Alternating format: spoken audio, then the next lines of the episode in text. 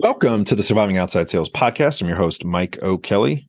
Um, as I kind of teased yesterday, today's topic is going to be something that happens a lot, uh, a lot of talk in the sales world, sales industry 1099 versus a W 2 position. So, um, I see value in both.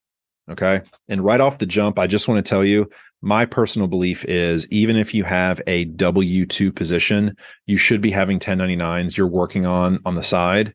Now, I would not do that at the beginning. If you are starting out your sales career, if you're starting out with a new company, new product, new territory, what have you, if you aren't well established, do not do a 1099. Okay. Put all your energy, all your focus, um, all your skill development attention into the 1099. Okay. But I do believe that you should have something that you're thinking of, maybe something that's complementary, um, things you can sell to the same people. Um, I don't really believe you should be doing 1099 work during the day. Like you shouldn't go into an office and sell your W 2 position and then all of a sudden turn right back around and sell your 1099. So I know it's happened before. I've tested it out. It doesn't really work because what happens is you're your buyer then starts getting confused on what you're representing. Okay. So I I've done it before. I've tried. I've said, oh, you know what? I'm calling on dermatologists. Maybe I'll pick up a dermatology line. It doesn't work. Okay. But that doesn't mean you can't do something else on the side, like write a book. You can't do a side hustle. You know, you can't build up a skill set, you know, start a podcast. Um, I mean, basically, just 1099 is a commission only position. And there are some states that make differentiations between an independent contractor and 1099. Just Google 1099 versus independent contractor. Um, there are some nuances. So, you know, 1099 is kind of doing an unpaid job. And really, with a 1099, it is there's a beginning and an end. And the true 1099 is really supposed to be you are um, you're doing a set job between set a time frame. So for instance, for the next 6 months you're doing X, Y, and Z and that's your job description. An independent contractor is just somebody that's doing work but they're not getting paid. There's no end, there's no uh, there's no beginning, there's no end really. It's just kind of they're there. Now, each state there are there is a little bit of nuances. So just look in your state and uh, see. I, if if you're listening, we do have people that listen from outside of the United States. I have no idea what the the laws are around the world. So just Google uh, your local municipality to make sure that you're on the right track. But um, I'll tell you my opinion. You know, so like I said, if you're starting out, do not do a 1099. Okay, a 1099 is going to be for a veteran. It's going to be for somebody who has developed a skill set and can move very quickly and has the ability to scale very quickly. You don't want to start out as a 1099 because you're going to take some lumps. So you want the risk and the onus of the pressure to begin on the employer, the person that's hiring you, because then they have to have a vested interest in training you. Okay. And that's one of the the first pros that we're going to talk about with uh, the W twos is um, with the W two you're not having to pay for everything, so there's a much lower financial risk to you. The risk lies on the company that's paying you, because they're basically trading your future earnings for payment today. So if you're starting out, always recommend get a W 2 job and get somebody with good training. It's also very consistent. You're going to get paid every two weeks, or you're going to get paid once a month, or every 15 days. Um, that's very consistent. And what that does is it allows you to start to build out how you're going to pay your bills, your mortgage, et cetera, plan for trips and vacations. Um, it's also super steady. You know, there's some comfort knowing that somebody else is looking out for you and they want you to succeed. You know, there's a belief that when companies hire you, they're just looking to fire you and they're micromanaging you and oh, they're just trying to document. No, they have invested a lot of money. In fact, the average sales professional, the investment a company makes is about $15,000 to hire you. Okay. So they, they've already sunk 15 grand into you on average um, before you even walk out into the field and sell. So just realize that they've invested in you. Okay. Um, that means they're invested in your success. They need to recoup that money or it's a loss and it's going to make them look bad. So that's one of the benefits of a W 2. It's also, you know, W 2, the company's got money. They have resources. There's probably some track record. There's some stability behind the company. Um, and, you know, like I said, W 2s are great for certain types of people. You know, when you're beginning in the sales industry, 100%. Um, the cons of W 2 is once you get to a certain age, you will always answer to your bosses and your boss's bosses. Every boss has a boss. Okay. Even the owner of the company has a spouse. All right. Even the owner of the company might have investors, a board of directors, somebody that they have to answer to. All right. So they have got bosses, which means that if the numbers aren't looking good, shit rolls downhill. and the sales reps are always the ones that collect the crap.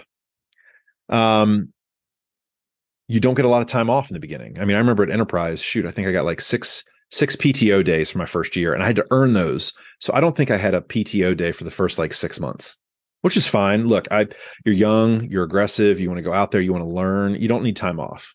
Physically, you can do it.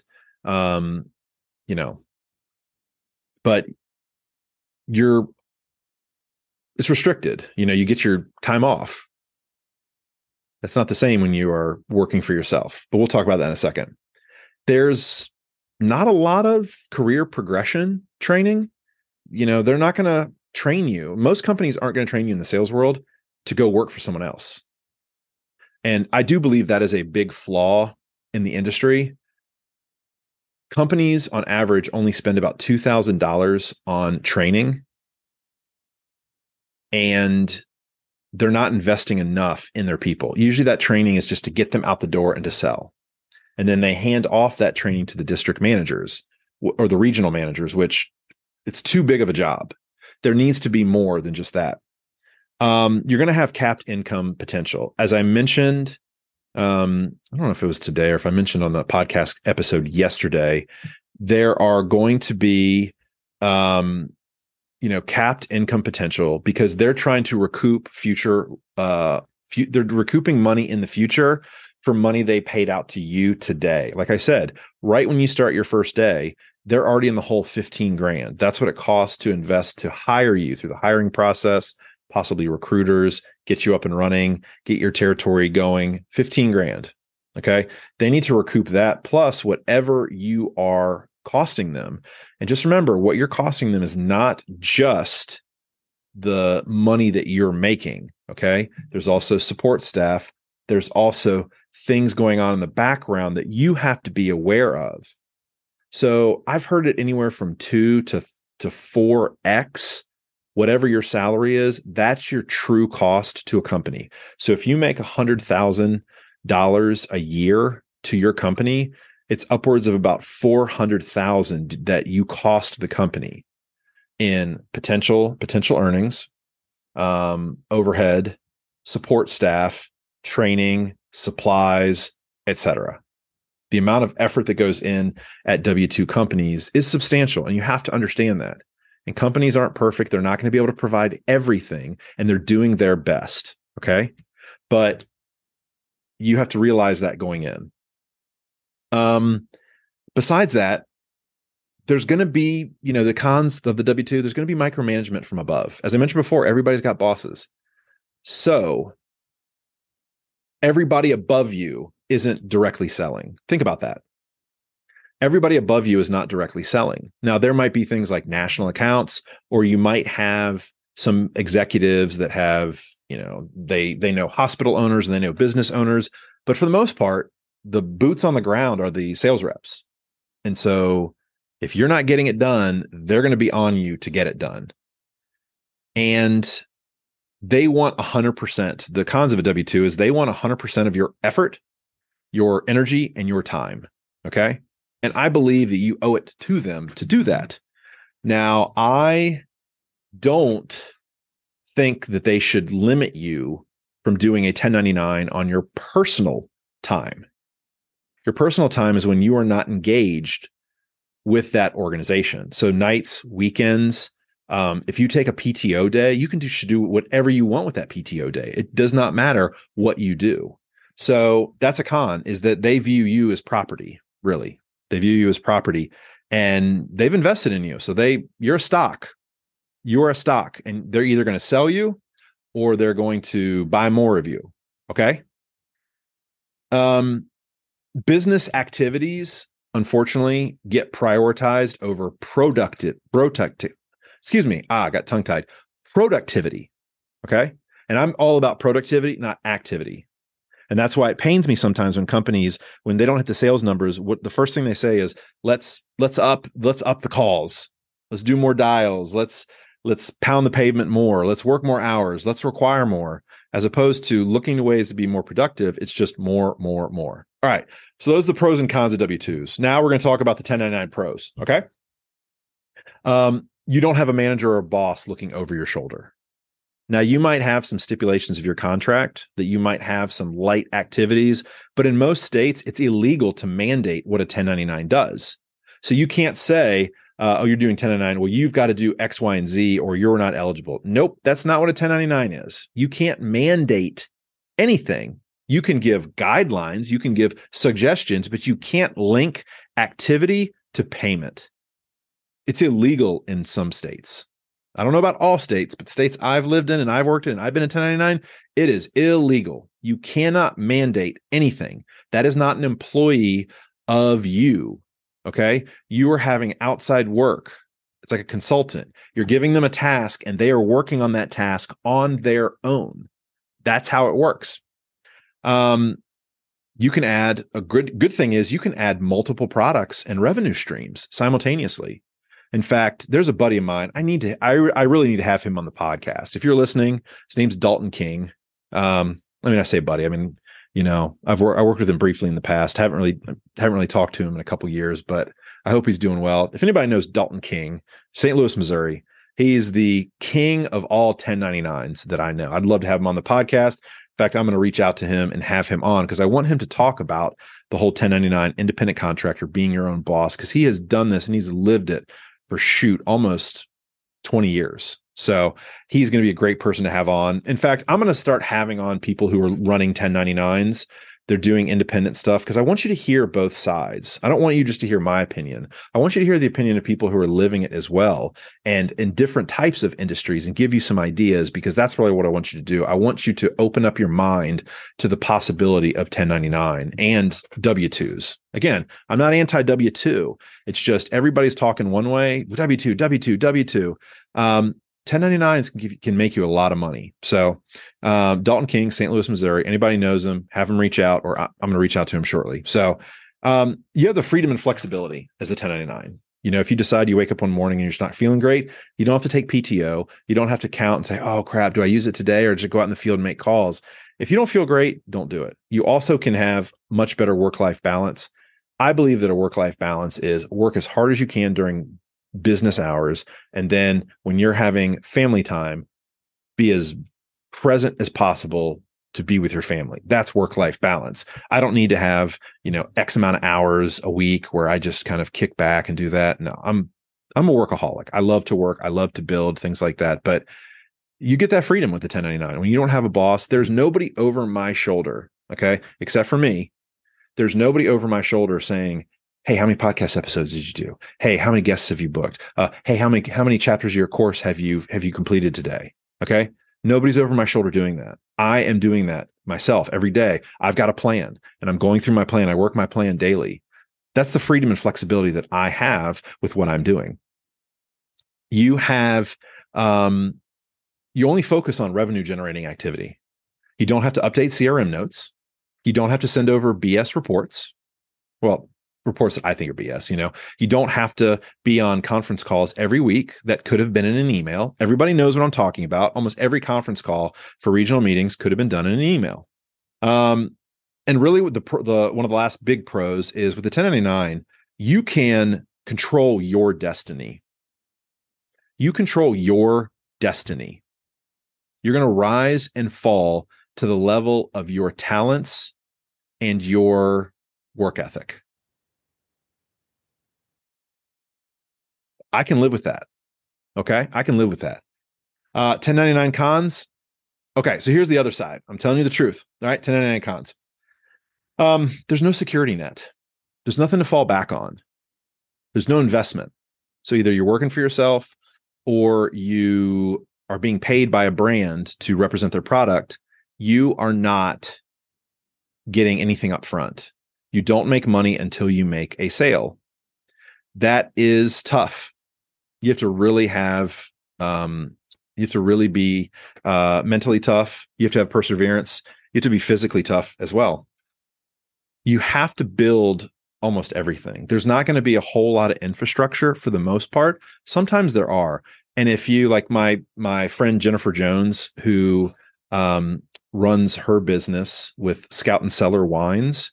In fact, at some point, I'm going to be joining.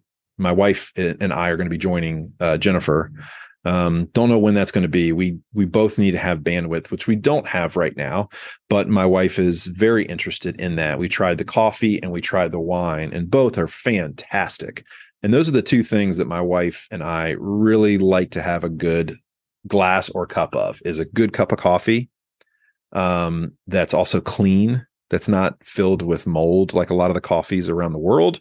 I hate to break it to you. There's a big brand, starts with the star, ends with the bucks there's mold in all their coffee. I digress. Um, but she, I'm going to have her on the podcast again. I had her on one time. Go back to the Jennifer Jones episode from I think January. I don't remember the specific episode, but go back in January and listen to her. I might have her on again and just strictly talk about, um, you know, 1099s and the freedom that her life has now, as opposed to when she was W two employee.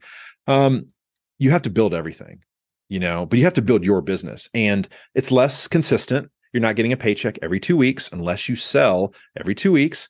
Um, you have to go make it happen on your own.